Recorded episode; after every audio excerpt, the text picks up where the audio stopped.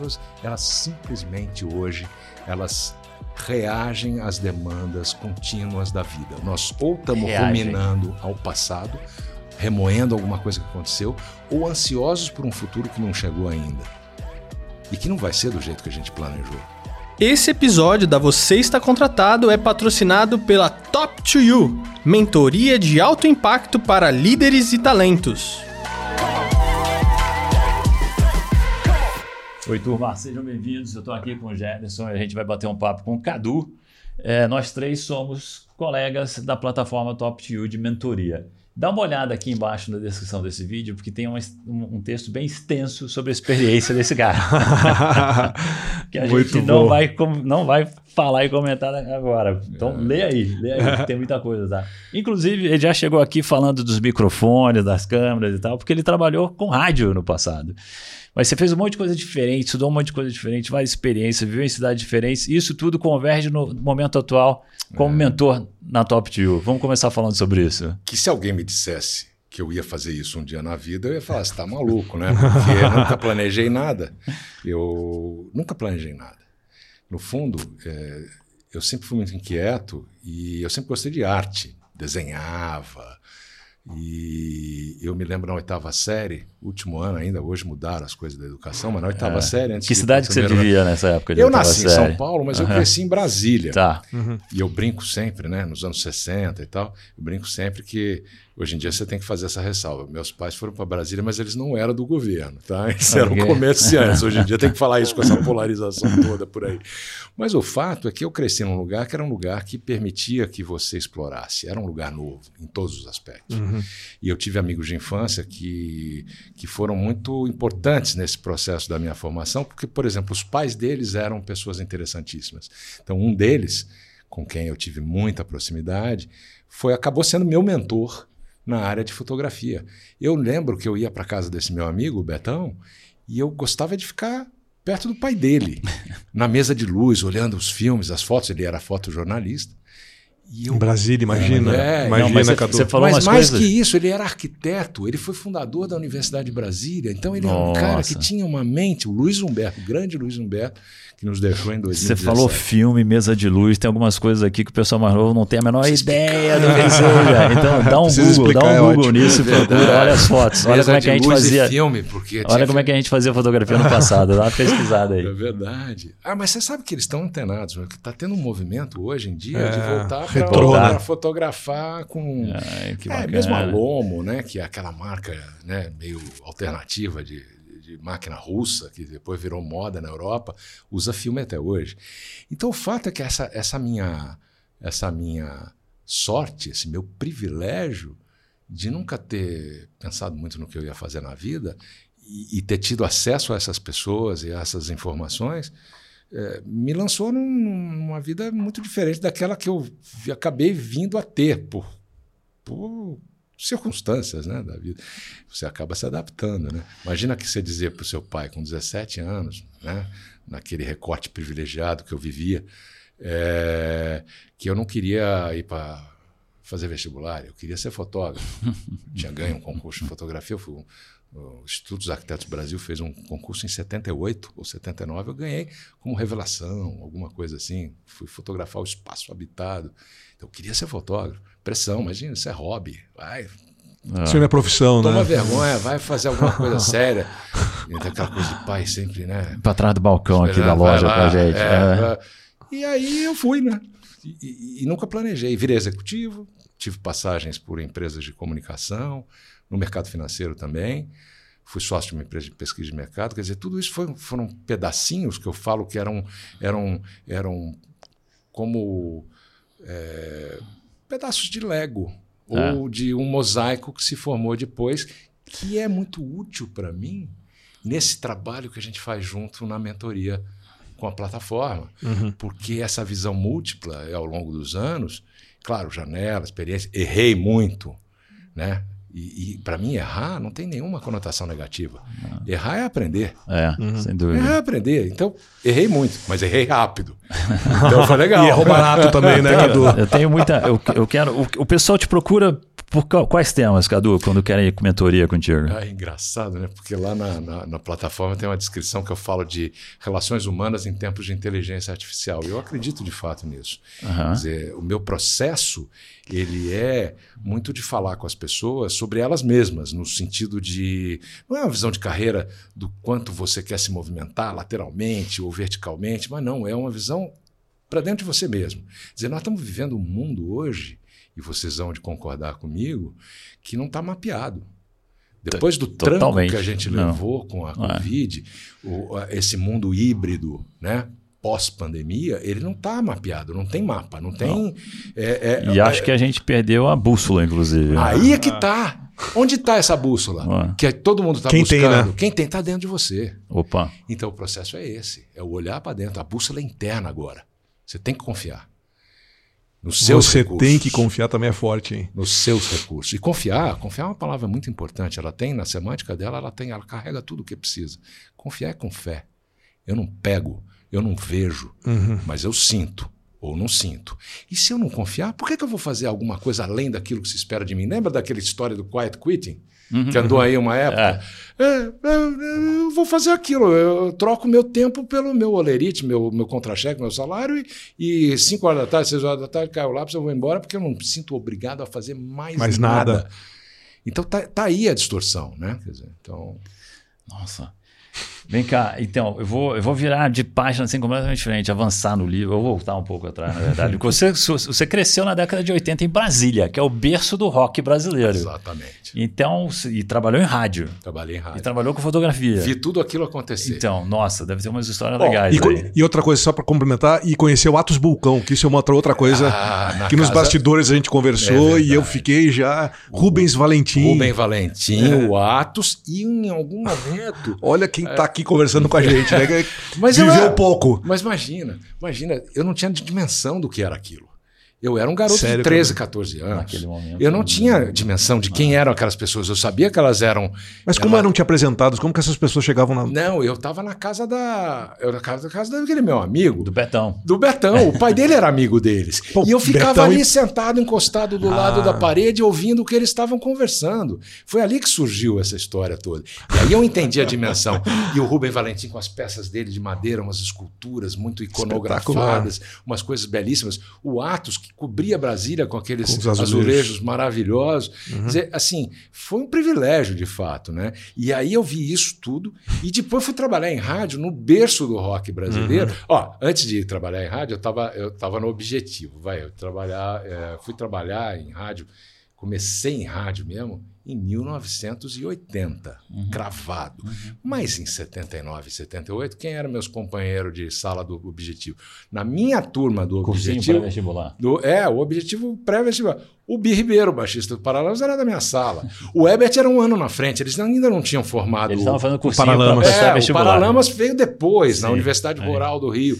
Mas esses caras estavam ali, a gente estava ali convivendo, né? E aí eu fui sabe-se lá por quê, né? A vida, é como eu falei para vocês já, eu nunca planejei nada. É meio que a coisa que a vida vive a gente. A gente não vive a vida, a vida, a vida vive a gente. E se você entender isso, e eu trabalho muito com o conceito de flow, né? Uhum. Go with the flow, quer dizer, vai na fluidez, né? Vai, é, não força as coisas. Quando você não força as coisas, as coisas tendem a se encaixar da forma que elas deveriam. Mas Cadu, você falando desse jeito fica parecendo assim, então senta e espera. Mas também não é isso. Não né? é isso. É faz aquilo que é necessário até onde dá. Aquilo que você sabe, a tua competência, a tua habilidade. Você sabe que você fez o bem feito, pronto. Entregou, deixa. Não força, as coisas vão se ajeitar. Cansei de ajeitar, problema de agenda, vamos falar de bobagem, uhum. coisas primárias, incompatibilidade de agenda, viagens que iam descasar, que era um problema sério. Eu falei, bom, vou deixar. Eu fiz o que eu tinha que fazer. Até onde eu podia ir, eu fui. As coisas se ajeitaram se resolveram. E aí eu fui um belo dia, eu trabalhei em aviação, trabalhei na Transbrasil. Olha, uma outra vida. eu, eu, eu, era, eu era um auxiliar do despachante operacional de voo. Hoje, com computador e internet, não tem nada disso. A gente Você calculava. No aeroporto. No aeroporto. É. a gente calculava a distribuição, tinha que ver quantos passageiros iam no voo e calculava se, se a bagagem deveria ficar no porão 1 ou no 2 para distribuir o peso do avião. Quem fazia isso mesmo era o Dove. O Dove era o despachante operacional de voo. Esse cara ainda existe essa posição. Eu Essas acho até que existe. Dove é, se chama, existe, até hoje. Existe. ah, existe. então. É. Eu, Quanto eu, tempo antes do horário de, de embarque precisava chegar no aeroporto, hein? Umas e a gente horas, trabalhava né? com Telex fitinha amarela, tinha que colocar o telex para uhum. passar as informações para o porto seguinte, para onde o, o, o, avião ia. E eu sei ah, que aquilo foi muito legal, mas eu queria mesmo trabalhar no check-in. Eu queria ir para o balcão, contato, ver as pessoas. Com o público. E consegui. Durante um tempo eu trabalhei isso. Aí um amigo meu de faculdade, que era disque jockey, não era DJ, DJ é. discotecário, não tinha esse glamour que é hoje. Ele falava, cara, eu preciso de disco importado. E para ter disco importado, eu preciso ter algum amigo numa rádio. E o único amigo com voz bonita que eu conheço é você. Você vem comigo aqui que vai ter um teste na Rádio Manchete, você vai fazer. Eu falei, você tá louco, cara? e aí ele falou, não, faz isso por mim. Eu falei, faço. Tinha umas 200 pessoas para fazer o teste, gravar o teste. Eu gravei, chegou minha vez, eu gravei e fui embora. dia seguinte toco o telefone em casa. Cadu Lemos? Não, não era Cadu ainda. Carlos ah, Eduardo. Ah, Carlos Eduardo, é, você precisa voltar aqui no estúdio, que o, o seu Carlinhos Sigaman, que era sobrinho do Adolfo Bloch, no Rio de Janeiro, recebeu as fitas e falou: ele quer ouvir de novo. E você e mais um cara só que foram separados. Ele quer gravar de novo. Rádio Manchete. E aí gravaram e aí os caras me contrataram. Foi assim que começou. Aí eles viraram para mim: Carlos Eduardo não dá, filho. Carlos Eduardo é um nome muito ruim para rádio. É muito grande, longo. formal. É. Vamos te chamar de Cacá. Eu falei: não, peraí. Cacá. Cacá. Aí eu falei, eu brinco, hoje eu brinco, né? Eu falei, eu tive uma premonição, falei, vai ter um cara que vai jogar bola, deixa ele usar esse. Não queria Cacá. Ah. Aí eles falaram, então vamos chamar de Cadu. Eu fiquei preocupado, porque Cadu no Brasil rima com um monte de coisa, né? E antes que virasse a piada, Cadu, ei, Cadu e tal, eu falei, pendura o sobrenome. Aí virou Cadu Lemos e tinha uma vinheta, o único que temos. Parará, era assim, ah, aí virou essa história. Cadu. Tá bom, muito bom, você tinha vinheta. tinha vinheta. Cadu o, Lemos, o, o único que, te... que, temos. Você aí tem isso? Você tem esse áudio? Eu não tenho nada, cara, não guardei, não tenho foto. Eu tenho uma foto dessa época, foi uma foto que foi publicada no Correio Brasiliense. É, no jornal, e eu achei por causa do arquivo do jornal, uhum. que tenho eu e mais três colegas de rádio, com o nosso coordenador, que virou um grande amigo, que eu perdi contato. Se você me ouvir, meu amigo Paulo Berrini da Fonseca ou Paulo Grampola. Cadê você? Foi Vamos meu chefe. Sensacional, Paulo. E essa quem foto conhe... tá quem contigo? Conhece o Paulo, essa foto tá quem comigo, conhece o Paulo, manda o link Cadu manda a foto pra gente, vamos colocar nesse episódio também essa foto é, aí para o pessoal ver. Vocês, faz... Vocês estão me fazendo lembrar de umas coisas. Eu vou te falar, eu não estava imaginando bom, que eu ia vir que essa, aqui. Essa, essa gravação, né? uh, e, e, você me fez pensar uma coisa, será que eu também não fui, não fui radialista para ser chamado de Ederson, né? Olha que nome, né? Será que ia ser GG? Ia ser alguma coisa. J, teria J, né? Ged, sei lá. J Beck. Mas aí você ia fazer programa de, de negócios, provavelmente, com esse nome, com esse J. Nome J. Beck. É, é eu, eu, Steinbeck, né? Também é legal, as coisas de assinatura, Beck, Beck, é, é business. Mas total. o Cadu tinha uma vinheta, nossa, que sensacional. É. Não, e assim, e com essa Quanto tempo a gente está de, de, Nem 12 minutos e você já contou toda essa história que você passou na tua vida. Nada mais é, correto do que você ser é, criar o projeto Flow, né? E você pois ter é. esse isso como. Flow, Flow vem de um cara que tem um sobrenome impronunciável. Ah, eu ensino a falar o nome Você dele, ensina, cara. Ele é falar. fácil falar. Ah. É, é, engraçado porque, assim, quando, antes de chegar nele, né, no professor Mihai, Csikszentmihalyi, Mihai, e falar do projeto Flow é interessante, porque no fundo ele só é uma. Esse negócio que surgiu agora, vai. Eu tenho uma consultoria mesmo que eu criei com o meu nome, depois que eu deixei de ser executivo, ela nasce em 98, quando nasce a minha filha mais velha, 25 anos agora esse ano. Olha quantas lembranças juntas aqui. É, chamava-se Cadu Lemos e Associados. Nunca teve associados, sempre fui só eu. Mas tinha os amigos que a gente chamava para poder fazer trabalho quando precisava. Carlos Eduardo. Dá peso, né? Dá peso. Dá peso. E, essa, e engraçado, porque a ideia de ter os amigos circulando em volta, gente que eu conhecia que podia me ajudar em algum determinado projeto, foi virou um negócio sério. Virou um negócio chamado A Corporação Tribal, que virou um livro. Eu tenho um e-book, depois eu vou mandar para vocês e vou Legal. dar para quem está ouvindo vamos, a gente aqui, vamos, que quiser, eu vou mandar o PDF. É, a Corporação Tribal é um grupo de gente muito diferenciada, interessante, atletas, é, aventureiros profissionais, o cara que atravessou o Saara, é, tem o um astrônomo, é, o cara que o astrônomo, que é meu amigo, inclusive, é um cara que estudou, o PhD dele é sobre a astronomia indígena, etnoastronomia. O cara que ficou com os tucanos lá no meio da selva durante meses. Então a gente tem médicos, cineastas, fotógrafos, gente que eu posso trazer, porque o que nós mais gostamos de fazer são botar grupos de pessoas, líderes, uh, empreendedores, CEOs, gente que tem responsabilidade por gente, para olhar para si mesma em retiros. O que a gente mais gosta de fazer são os retreats, né? os off-sites, lugares onde a gente sai da realidade um pouco né, do dia a dia, tira essas pessoas em tempo e expõe essas pessoas a situações ou vivências ou experiências que possam provocar essa reflexão interior. Esse acesso a essa bússola interna que a gente uhum. falou agora há pouco. Porque as pessoas, elas simplesmente hoje, elas reagem às demandas contínuas da vida. Nós ou estamos ruminando ao passado, remoendo alguma coisa que aconteceu, ou ansiosos por um futuro que não chegou ainda e que não vai ser do jeito que a gente planejou. Então, eu não estou muito tempo no momento presente, no aqui e agora, que é o único que eu posso escolher uma atitude em vez de reagir. E é esse exercício que a gente provoca nas pessoas.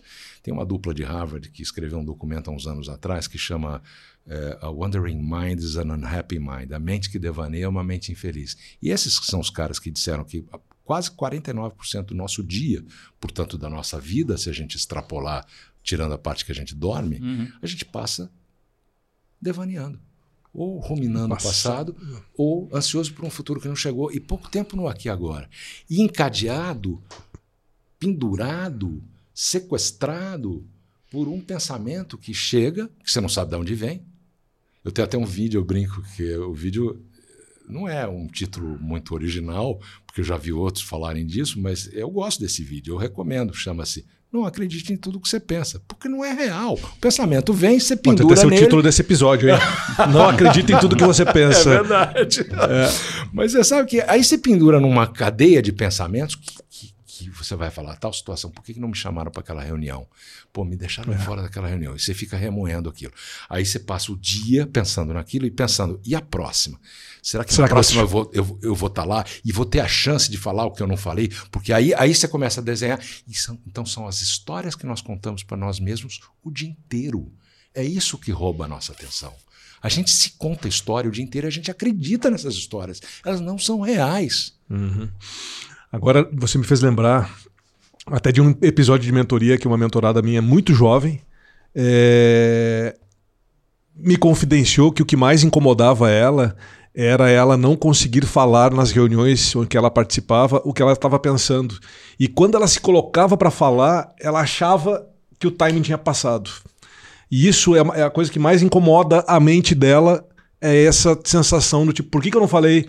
Ou se eu falei, ou por que. Sempre ela se sentia e se sente atrasada com relação ao aqui, pensamento. Né? Aqui tem duas coisas. Né? Primeiro, é esse equívoco que a gente tem de ficar dando espaço para pensamentos que não são reais e contando essas histórias para a gente mesmo. E, e, o segundo é que ela, se preparando para encaixar uma fala, é. ela não está no momento presente. Ela Sim. não está ouvindo o que está acontecendo e talvez uma brecha aparecesse e ela pudesse entrar. E fica esperando isso acontecer. Né? Exatamente. Né? Então, se eu não estou no aqui agora, se eu, não, se eu não esvazio a minha cabeça nesse momento e estou inteiro nessa conversa que nós estamos aqui agora, eu não estou sendo inteiro, verdadeiro, pleno. É. É. Uhum. Não tem nada na minha cabeça aqui agora. Nada. Então vamos buscar, vamos tirar o Nada. Você tem, você tem uma frase que você falou pra gente, né? Que o, lá na plataforma da Top View, de novo, fala, você fala de propósito, você conversa muito sobre propósito. E tá em tudo que a gente falou até agora. Aí você diz: propósito vem de fábrica. Vem. Que que As pessoas sofrem muito, né? Nessa. Tem uma angústia. ditadura aí de que a gente tem é, que ter propósito. Você tem que ter um propósito. É. Isso é uma angústia, é, é, uma, é um gasto desnecessário de energia. É que nem buscar iluminação. Uhum. As pessoas meditam, né? 40 anos, eu vou buscar a iluminação. É, é, né? E, e, tem um, pro, sei, um objetivo, né? Eu quero me iluminar. Não, eu não mas... sei como isso funciona, porque eu não sei, eu nunca meditei na minha vida. É, pois é, tem gente. Não, é, hoje esse, esse, é um mundo que aumenta a cada, a cada minuto que nós estamos conversando. E as pessoas aqui, olham gente chegar, mais um... Não, e as pessoas olham para mim, como assim? você nunca meditou na sua vida? Você e tem não, que meditar. É, não, não, quero. Obrigado. E, aí é que está a, dita, é a ditadura da meditação. a ditadura da meditação é a ditadura do propósito. Eu vou falar das duas. A ditadura da meditação, só para cortar rapidinho, eu vou vamos falar, lá, vamos não lá. precisa se preocupar se você nunca meditou. Não é esse o problema. Eu meditei, hoje já vai para quase 40 anos. Nossa. E eu olho para trás e falo, putz, que tempo é esse que eu perdi, cara? Porque eu vou te falar, eu, aí o pessoal da meditação. Vão cair de pau em cima desse nosso episódio, hein, Cadu? em mim, mas não é, é. isso. E na Mind, gente também, Cadu. Mindfulness é importante, meditação é importante, mas não do jeito que a gente faz, ou que a maior parte das pessoas fazem, esperando um objetivo querendo completar um processo de que eu vou me iluminar ou eu vou ser um ser humano melhor porque eu medito. Não é isso, meditação não é para isso. Medita pelo barato Então eu continuo meditando, uhum. sim, e acredito na meditação e no mindfulness, em tudo isso, porque isto me faz bem no momento presente, no aqui e agora. Isso esvazia a minha mente, isso deixa aquilo. Eu estou inteiro nesse processo. Então, vamos parar com essa história de buscar algum objetivo com a meditação, assim como o propósito propósito. Ah, eu preciso encontrar o meu propósito, senão eu nunca vou ser feliz. A gente sempre empurra, né, para frente a nossa felicidade, porque ah, quando eu me formar, eu vou ser feliz, minha vida vai começar. Quando eu me casar, é que minha, quando eu tiver filho, que minha vida vai começar. Ah, não, eu vou ser feliz quando eu me aposentar. Uhum. E, e, e, aí passou a tua vida. Então, o que é o propósito? Propósito vem de fábrica mesmo, Marcelo. É o chip que já vem, é, é um acessório, não é nem acessório, vem de fábrica, que é o seguinte: Todos nós, todos nós temos uma habilidade. A gente já nasce com ela. A gente precisa descobrir essa habilidade. Muita gente passa uma vida inteira e não percebe, não descobre. Talvez eu tenha tido a sorte mesmo, é a sorte. Eu, né, eu ia brincar né, na oitava série, um trabalho da professora de redação que era criar uma campanha publicitária e ir lá na frente da sala apresentar. E você adorou fazer e isso? eu adorei fazer isso, cara. E foi quando eu falei. Foi quando eu... E aí o rádio virou uma coisa que eu nunca me imaginei. Então, quer dizer, talvez essa história de contar histórias e de narrar ideias seja talvez a minha habilidade. Quero crer. É, e é ela que eu levo para as pessoas.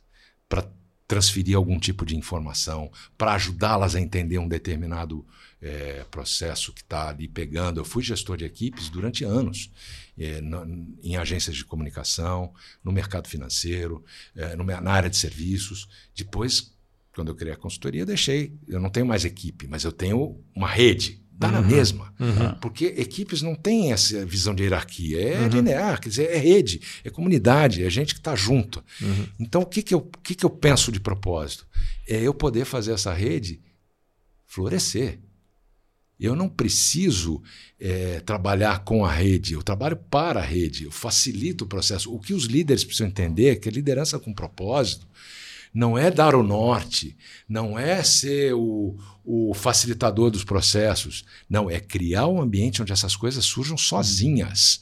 É construir um espaço onde eu possa me sentir seguro o suficiente para chegar para o meu chefe e fazer um feedback para ele que talvez ele não goste muito, uhum. mas ele aceite. Por quê? Porque ali nós estamos num processo onde há uma equanimidade. O grande problema das organizações hoje, ainda muito no mundo comando e controle, é, né, é da, da, da, da, entrega do resultado, do lucro, da meta batida como objetivo final. É uma, uma calibragem para menos só. Não é objetivo final, é consequência. Tem que ser consequência do quê? Aí nós vamos falar de uma cultura organizacional saudável.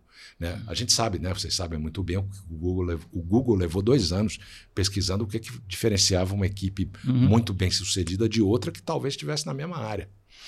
E eles foram fundo nessa história. É. Quem coordenou essa pesquisa, inclusive, foi aquele cara do livro amarelinho que todo mundo pelo menos tem na estante, não sei se leu, que é o poder do hábito, né? Sim. Que é o Charles Duhigg. É. O Charles Duhigg, é a capinha amarelinha, né? Ah. Então as pessoas deveriam ler esse livro, inclusive, né? Mas uh, uh, o Charles Duhigg e a, a, a, Como é que é o nome dela que escreveu a Organização Sem Medo? A Amy Edmondson que tem né, também o livro em português, A Organização Sem Medo, eles coordenaram essa pesquisa. Ela fala de segurança psicológica desde os anos 90. Isso não é novidade pós-pandemia que todo mundo está falando hoje, está na pauta Exato. do RH. Não é, isso é coisa antiga. Mas é que a pandemia empurrou para a gente para tomar uma, uma, uma, medida, vamos dizer, mais focada na questão da saúde mental. Uhum. Então a gente está tá nesse processo. Então, espaços psicologicamente seguros viraram a pauta. É necessário. Mas ela não é uma coisa nova.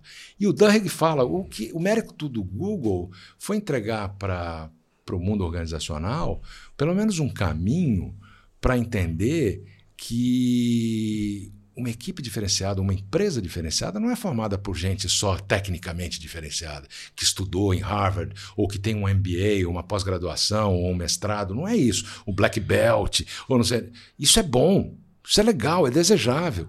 Mas o que faz a diferença é como é que o meu colega me faz me sentir e como é que eu faço ele se sentir. São as relações. Então nós temos que sair dessa visão transacional, resultado, meta, para uma visão relacional. Qual é o grande drama que essas empresas estão passando agora é, sobre a questão da volta ao presencial? É o quê? É medo? Qual é o problema de avaliar as pessoas pela capacidade que elas têm de entregar aquilo que foi combinado e não pelas horas que elas estão dedicando ou aonde elas estão trabalhando? Qual é a questão? Eu não, eu não me escapa o entendimento isso.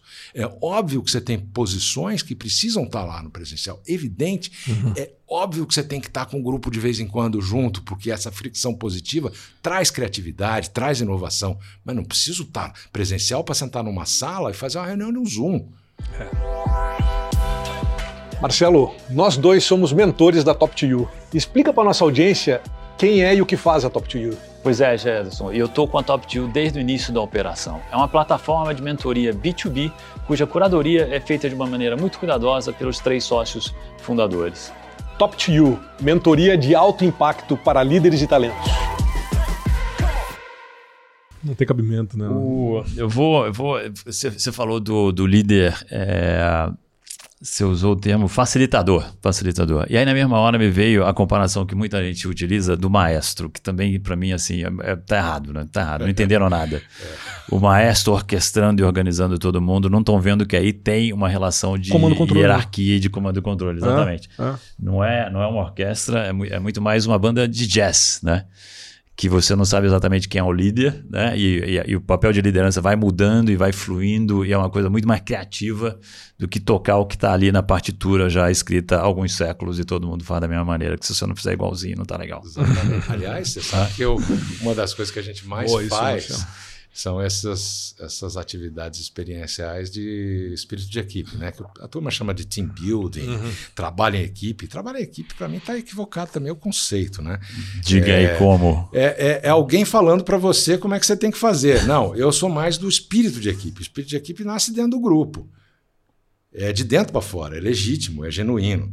Então, quando você olha, e aí eu fiz muitos desses eventos que eu cansei de ir em convenções, grandes eventos de treinamento, que tinha orquestra lá. Vamos fazer um. Né, vai estar tá lá o, o maestro contando como é que é. transforma uma equipe, né? Tocando é, a música, é, cada um vai ter a é. chance de tocar seu instrumento. É. Bacana. Experiência interessante. É bacana. No dia seguinte não Mas eu tô contigo. Eu tô contigo. É, esse tô... episódio aí vão nos detonar quem está nos escutando. E aí o Marcelo traz uma coisa que eu, eu milito, eu carrego essa bandeira que tem a ver com flow, uhum. que é o jazz. A jam session do jazz é flow puro. Eu não tenho um músico olhando uma partitura e a hora que o outro músico passa a bola para ele na jam session, se ele for pensar no que ele tem que tocar, ele derrubou travou, a música. Travou. Então, então, ó, fico até arrepiado, porque é, isso é flow. É sentimento puro, né? Isso é flow, cara. Flow é o seguinte, você não está naquele se lugar. solta, né? Você está em outro lugar, você não está no teu no teu córtex pré-frontal que julga, que racionaliza, que intelectualiza o flow, pressupõe que essa área começa a desligar. E outras áreas do cérebro ascendem, que são emoções, memória, é, insights, sacadas e né? tal, essa sensibilidade. Isso acontece no flow. O músico nessa hora entra numa é que ele não está nem vendo quem está em volta dele, né? Exatamente. No esporte tem isso também. Ah. O esporte tem isso. Você pegar o Zidane, lembra do Zidane? Vamos falar de coisas né, que talvez para as pessoas imaginarem rápido. Uhum. O Zidane naquelas costuradas que ele dava. O Neymar, quando, quando é Neymar. O Michael Jordan, quando voava para eu tenho eu lembro um jogo tem até na Netflix tem o, o a história o do Bulls né o, o aquela Time, série é. e, e, tem uma cena que o Phil Jackson que é o treinador do do, do, do Bulls, e, e é televisionado, isso tem no YouTube, eu até vou, vou, vou pegar e mando para vocês o link. Uhum. O Michael Jordan, eles estão perdendo, o Bulls está perdendo, está acabando o tempo, e ele resolve que ele vai e ele coloca seis cestas de fora da área. Três pontos, três pontos, três pontos, e vira o jogo. Tem uma hora que para esse troço, ele passa na frente do Phil Jackson e a câmera da TV pega bem ele fazendo assim. Eu penso, não sei se o pessoal dá para ver. Estamos no, no, podcast, né? ele fazendo assim. Que ele fala: Eu não entendo o que, que aconteceu. O próprio Michael Jordan é, abre os braços e Pois diz, eu né? entendo. Isso é o estado de flow. O estado de flow é uma conexão profunda com aquilo que você domina, que você tem controle, que você sabe fazer, mas aí você vai para um outro lugar. Você vai para esse outro lugar onde aquilo começa a fluir, por isso o estado de flow é estado de fluidez, não de fluxo, como o pessoal traduz aqui no Brasil. Fluxo é outra coisa. Uhum. Infelizmente, houve esse equívoco na tradução. O que o professor Csikszentmihalyi queria dizer com o estado de flow é a fluidez, onde tudo flui de forma natural, sem ruído, sem quebra, sem trave. Pensa naquela situação, vocês dois aqui, onde você estava é, tão envolvido com uma atividade que você gostava, dominava, uhum. que você não, não viu o tempo passar. É é. Que tudo sumiu à tua volta. Isso é. é flow. E a gente entra em flow sem perceber, porque as condições se apresentam para isso. Agora, o que a gente estuda e o que a gente faz nas, nas mentorias, inclusive, é ajudar as pessoas a entenderem que é possível entrar em flow de forma consciente e voluntária. Opa, eu quero ouvir como é que é isso, então. Não, como é que a gente faz isso acontecer. É isso aí, é, é. isso aí. Mas é muito legal. Sabe, me veio a imagem de, do Pelé e de, de, Pelé. Gols, de gols que ele não fez, é. mas que era fluidez total. Exato. Ele lá do meio do campo chutando aquela bola porque viu que o goleiro estava adiantado e, né, e por centímetros a bola não entrou. E, e sabe outra coisa que me fez lembrar também, assim, coisas vividas por todos nós já vivemos isso. Quando a gente está vivendo alguma coisa, a gente já viveu isso entregando algumas coisas, a gente se olha assim, tipo, uau. Uhum. O que, que acabou de acontecer, né? Ah. Isso. Então, assim, a gente às vezes. É uma sensação né, de entrega e de, e de dever cumprido. Não sei, é alguma coisa. Não, não é. Assim, acredito muito no treino. Eu, particularmente, acredito muito no treino. Michael Jordan não se, não se transforma no Michael Jordan, Neymar, Pelé. Porque acho que o treino e a exaustão de fazer isso, mas somando esse treino todo com esse momento de flow, né, que a gente está falando, o uau te leva daí a. Mas o momento de flow só acontece por causa do treino. Você jamais entrará em flow com algo que você não conhece, não domina. É que nem, por exemplo, vai jogar uma partida de. O Federer fazia muito isso, né? Esses uhum, tenistas sim, todos profissionais, mas eu me lembro dessa história do Federer, que é muito boa e tem a ver com isso que a gente está falando de receber convidados para jogar promocionalmente, para é, ajudar instituições uhum. de caridade. Então você pegava, por exemplo, jogadores amadores, o patrocinador do evento, por exemplo, que, que joga, joga todo fim de semana, é fera, joga bem tênis, mas ele joga fim de semana, ele é um executivo. E ele vai brincar um pouco com o Federer. O Federer é simpático, ele deixa o cara colocar, é uma, colocar uma, uma bola, às vezes até fazer um pontinho e tal, mas nisso tem a ver com a relação. que o CEO consiga devolver o saque devolver dele. Devolver um né? saque dele. Ele deixa todo mundo feliz. Mas ali nem o CEO, nem o Federer entraram em flow. Porque existe um pressuposto, e isso o professor Tico sempre é, mostra naquele quadro. Tem um quadro, depois eu, eu mando para vocês, que é a relação entre o desafio e a habilidade. Que você só consegue abrir o canal do Flow se essa relação, se o desafio for um desafio compatível com a tua habilidade de enfrentá-lo. Então, que tá, onde está o, o, CEO nessa história? Um desafio enorme. Então, ele está numa região do quadro que ele está ansioso. Uhum. E o Federer, por sua vez, ele está no outro extremo.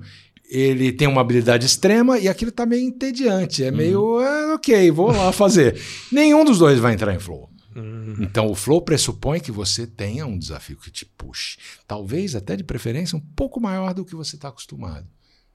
Aí você entra em flow com mais facilidade. Hum. Eu vou dar um outro exemplo bobinho. Vamos lá. Eu jogo videogame, adoro. Tá, né? que legal. Adoro videogame. Qual é o teu jogo favorito? Ah, tem vários, mas eu gosto muito, eu ah, gosto muito de daquele de futebol, PES, que é legal, eu gosto okay. bastante e tal. Alguns outros jogos de eu gosto de rally, enfim, mas o fato é o seguinte, no PES, por exemplo, dá o exemplo de futebol. Eu vejo lá o ranking, quando entra o jogador que você vai jogar online, Tá, né, no multiplayer, tá. você vê o número de pontos que ele tem versus o teu. Então, você sabe que é meio compatível, mas o cara é melhor, por exemplo. O que, que acontece comigo? Na hora eu fico atento, focado, ligado. Opa, peraí. E às vezes eu ganho. Uhum. O uhum. que, que aconteceu? Eu entrei em flow. O cara me viu ali, ah, esse cara é não, mais ou menos. Ele, ele, relaxou. Esse é, ah. esse é o pressuposto. Então, essa relação desafiabilidade, ela vale para tudo. Ela vale para o esporte, ela vale para os estudos, ela vale para o trabalho, para a tua vida. Quanto mais você tiver de desafio, mais habilidade hum. você tem que desenvolver. Isso, isso, isso, isso diz o seguinte: se você, líder, tem uma equipe que você deu uma meta, um objetivo, e está difícil de chegar, você tem uma questão. Ou você diminui o tamanho dessa, desse, desafio. desse desafio, ou e calibra, fatia, hum. divide, ou você aumenta um pouco o tempo de possibilidade das pessoas se capacitarem para enfrentá-lo. Como é que você, líder de uma equipe que está diante de um desafio importante, não está chegando lá, talvez a meta seja ambiciosa demais, como é que você regula essa meta sem dar um tiro no pé? Sem que seja frustrante, sem que aparente ser um reconhecimento de incompetência, incapacidade, falta de recurso, não sei. Como é que você faz isso de uma maneira positiva? Não, você tem várias maneiras. Eu, quando brinco de fatiar, é isso, talvez. É hum. É, você, é você, de alguma forma, estabelecer um cronograma um pouco diferenciado, uhum. é, ou in, in, intensificar a possibilidade das pessoas até se capacitarem. Vou dar um exemplo para você. Quando eu trabalhava no Banco Nacional, nos anos 90, começo dos anos 90, e, e, e, foi um privilégio poder ter vivido isso naquela época. Nós tínhamos um desafio. montei uma equipe multidisciplinar para criar um banco sem agência, pré-internet. Isso que é anos 90. Anos 90. Montar um banco sem, banco agência, sem agência, nos anos 90, vocês estavam pensando dessa maneira. Exatamente. Uhum. O que, que a gente tinha que fazer para enfrentar um desafio desse tamanho? A gente tinha que ter dedicação exclusiva. Nós montamos uma equipe num hotel. Nós saímos do, claro. da sede do banco claro. e fomos para um hotel onde a gente trabalhou durante meses para conceber esse projeto. Então, são formas que você pode ir de calibrar, diminuir, é aumentar tempo. De, de, Mas é orgânico. Ouvindo hoje, ir para um hotel faz todo sentido, né? Porque se você tivesse que se direcionar todo dia ao mesmo local que era uma agência bancária, como é que você vai se desprender disso, né? Não, Desse um modelo. escritório qualquer que seja, né?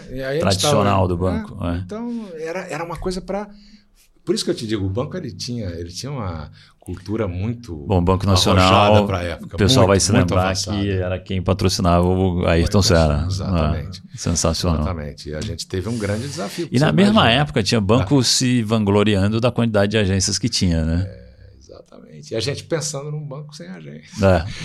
Ah. e, e, e, você imagina, né? É, como foi a perda do Ayrton né, em 94, o banco tudo bem, depois ele vira Unibanco mais adiante, 95 para 96, mas durante esse, esse ato, nós tínhamos um desafio gigantesco que era como é que você recompõe uma estratégia de comunicação do banco que era amarrada numa pessoa hum. que morreu. Hum. Então foi. Olha, eu, eu, eu, só posso dizer o seguinte: a minha gratidão diária por todas as experiências que eu tive que me fizeram chegar aqui na possibilidade Isso de poder transferir um pouco dessas. Então, e essa gratidão é importantíssima para você valorizar onde você está hoje, né? Não tenho dúvida. Não tenho dúvida. É, Cadu, você transpira essa pessoa de relações, né? Você é um cara relacional, né? É, mas na tua trajetória vasta, você conheceu muita gente interessante. É, você se aproximava dos parecidos com você? Quando te aparecia alguma coisa muito diferente da tua vivência, como é que você tratava essa eu vou falar uma coisa essa relação vocês aqui. É, como eu falei, nada desse podcast eu imaginei que fosse ser como está sendo, entendeu? Mas isso, ah, é... isso, é... ótimo. Isso é ótimo porque eu vou fazer uma confissão para vocês aqui. Uma confissão assim pública. Eu nunca fui um cara fácil. Eu era um cara arrogante. E era um cara de pavio curto, muito pouca paciência. Eu perdi muito na minha vida com isso. E ao longo do, do tempo, a maturidade me trouxe isso e, óbvio, essa minha inquietação por autoconhecimento. Esse meu mergulho dentro de mim mesmo e essa, essa possibilidade de assumir que eu não sou nada especial em relação a ninguém, mas eu achava que eu era. E eu, a vida me deu uns trancos muito bons. Então, quando você me pergunta, você conheceu gente interessante, você se aproximava dos, dos iguais? Sim, eu buscava os iguais. Eu buscava uma coisa é, de, de objetivo, de, de, de, diferenciação, de ser visto num pedestal, vamos dizer assim. E, e, eu caí dele. Caí não uma vez só. Então é muito interessante porque esse é o propósito da verdade da vida. Quando eu falei para vocês na nossa conversa de alinhamento que a vida vive a gente, é exatamente isso. Nada do que eu fiz na minha vida foi planejado, mas tudo que eu fiz serviu para alguma coisa. Tudo. tudo foi um aprendizado riquíssimo para mim. E essa confissão que eu faço para vocês hoje, que já, já são muitos anos, né? mas eu já fui de descer do carro no, no trânsito para brigar. Eu já fiz isso. Então, eu acredito que as pessoas possam, em algum momento, e essa é a minha, esse é meu ofício, essa é a bandeira que eu carrego, uhum. é olhar para si mesmas e perceberem que elas têm outras coisas interessantes para botar para o mundo do que simplesmente achar que elas têm que ser melhores em alguma coisa. Não tem linha de chegada nessa vida. Você não vai chegar lá. Não tem lugar nenhum para chegar. Não tem que nada, né? Não tem nada. É o que é. Tô... Mas você pode fazer isso da melhor forma. É, é a gente fica aqui. É, eu estou pensando. Estou é. refletindo também sobre o que eu estou ouvindo aqui. É, não, e foi interessante na, na, nossa reunião de alinhamento também, quando você fez a comparação, né? nos colocam, nós, nossos colegas e quem nos ouve, a gente trabalha né, como colegas na Top 2, mentorando outros executivos, enfim. E às vezes nos dá uma, uma sensação, né? Tipo, que pretensão a minha estar tá aqui falando para essa pessoa do que, que o que, que eu acho, né? Porque na verdade ser mentor é um da, daquilo que você viveu, é você pode dar um conselho para essa pessoa, do tipo, ó, tenta fazer por aqui ou tenta fazer por ali. Mas eh, agora você acabou de colocar por terra, né? Tipo, cara, tem que nada, né? Você tem, tem é que tentar descobrir aonde está essa bússola que foi a conversa hum. do início desse episódio. E... e você sabe que você está falando uma coisa que é uma das preocupações que eu tenho sempre que eu vou pegar uma primeira sessão com alguém. Eu tenho, assim, é muito legal porque muitos mentorados voltam, então sim, a gente consegue sim, sustentar um, uma conversa, um, um né? trabalho, né? Até um, com algum tipo de de, de finalidade.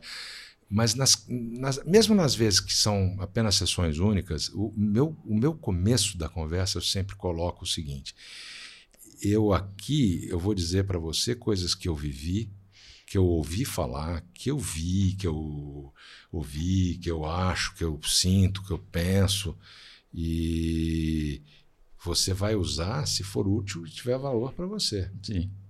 Eu não tenho a pretensão aqui de dizer vá por um caminho ou por outro, porque o máximo que eu posso dizer é que eu fui por vários e eram portas sem saída. Ah. E eu voltei. Então, se eu posso ajudar nesse caso, eu brinco, você pode me trazer uma questão específica, você pode me trazer uma questão filosófica, a gente vai debater, mas a resposta não está aqui, está aí, está do teu lado. Então, é... Essa é a linha miúda da mentoria, né? Eu vou compartilhar com você, mentorado, a minha experiência, o que eu fiz, o, como foi o resultado, e você, na tua realidade, aí você avalia criteriosamente Se faz sentido, o que né? faz o que não faz sentido, é, podendo inclusive Porque ser muito diferente. Qual o sentido, né? Se a gente for pensar, de ter alguém te, te dando os caminhos? É, pois é. Qual, qual, cadê a descoberta? Tira um pouco da graça da, cadê a descoberta, da, descoberta, e, da aventura. E, e, e, por que, que uma coisa que não deu certo e te fez sofrer, ela é ruim per se? Não é. Ela é o aprendizado que a gente falou. Não existe erro, não existe fracasso. Não existe isso. Mas Dor, naquela né? época que eu era daquele jeito, existia, ah, Apontava, inclusive, né, os fracassados, os, os que mais erram, né? Coisa, cara. E, é. putz, ah, foi muito interessante vocês me fazerem essas provocações. A briga, a briga de trânsito é exatamente isso, é né? Isso, eu sou é melhor isso. do que o próximo é aqui. Isso, e eu vou é te falar, né? eu vou te contar. É, né? é só isso. É isso, é isso. E vocês acham que o mundo está melhorando? Eita. Nossa, vamos. Isso vai longe, hein? É, aí, não sei quanto tempo a gente tem de episódio ainda. Essa né? pergunta é, aqui termos, pro Cadu. Né, em termos, eu acho que ele melhora muito, ele dá saltos impressionantes à inteligência artificial, um negócio assustador de, de eficiente, de, é, eu acho que soltaram um pouco no mundo meio cedo. Agora está uhum. chegando o filme do Oppenheimer aí, eu estou comparando um pouco a mesma coisa. É hora da gente repensar, será que a gente tinha que ter soltado esse é, Mas, é. ao mesmo tempo, ele traz avanços na medicina, uma série de coisas. Agora, por outro lado, você olha o comportamento medieval de ter uma guerra na terceira década do século XXI na Europa. Quer dizer, é medieval isso. Então, nós temos opostos, é paradoxo. O mundo não está melhorando, o mundo não está piorando. Ele está apenas sendo aquilo que ele sempre foi se acomodando, né? Sei lá, é uma As sensação de. É. Exatamente. Show, é. Uau. É, eu acho, a gente, a gente termina algumas das conversas pedindo recomendação de leituras. Mas você já leu um monte, várias leituras, TEDs e etc e tal. Então, a não ser que pinte alguma coisa na tua cabeça agora, eu acho que a gente tá bem, assim, dessas, dessas referências, né? E, Quer terminar cantando? Pode cantar é, também, Cadu. Não, você, não, você, você canta posso também? ter uma voz de locutor, mas, mas não, não, de cantor. Ah. e, putz, quem curtiu a conversa com o Cadu, entra na plataforma da Top 2, dá uma olhada lá no perfil dele. É, e, e, e, leva para tua empresa, leva para tua empresa Top to You, porque mentoria tem muito valor, né? É, bacana. Olha, eu, é eu, queria, eu queria mais uma vez reforçar meu agradecimento por um momento para mim que foi muito interessante. Eu não imaginava que a gente ia falar coisas que a gente falou. Vocês me enganaram na conversa de alinhamento, mas eu adorei, cara. Vocês me fizeram fazer uma reflexão é, na linha do tempo mesmo, de quem eu fui, de quem eu sou, e de, de na verdade não existe isso. Você está sempre mudando. No fundo, você é sempre o mesmo, porque aquele cara lá de trás é o mesmo que está aqui hoje, aquela essência interior. Mas a gente vai realmente se adaptando, se ajustando, moldando, e esse é, o, na verdade, a beleza da vida. Eu não sei não. o que me espera na hora que eu sair, abrir a porta desse estúdio e for embora daqui. Eu não sei. E não estou preocupado com isso. Não estou mais preocupado com isso. O Cadu veio de fábrica, aí você foi só dando os ajustezinhos ao longo do caminho. obrigado, Cadu, valeu Obrigado, demais. obrigado por compartilhar com a gente. E que o Flow Incrível. esteja com vocês. É, está, neste momento. É, e para quem nos assistiu e que nos ouviu, Cadu Lemos, um privilégio dessa conversa e a gente ter te escutado por esse tempo aí, Cadu. Obrigadão. Obrigado. Esse episódio da Você Está Contratado foi patrocinado pela Top 2 You, mentoria de alto impacto para líderes e talentos.